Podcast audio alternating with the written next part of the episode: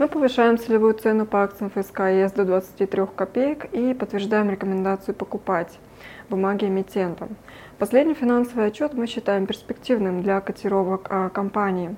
С начала года прибыль выросла на 19% и достигла 70 миллиардов рублей. Тариф индексируется быстрее инфляции на 5,5%. А, мы также видим снижение операционных затрат и улучшение рентабельности.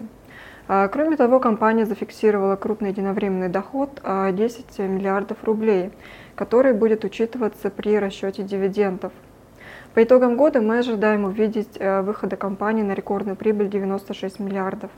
Недавно компания объявила о промежуточном дивиденде за 9 месяцев.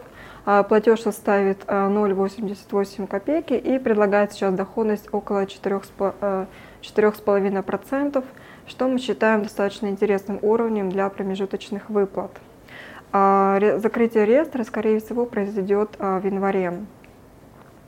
Мы считаем, что ожидание рекордной прибыли, дивидендов, а также их высокая доходность поддержит дальнейшее укрепление котировок ФСК ЕС. Полная доходность с учетом дивидендов а, в перспективе года можно составить 22%.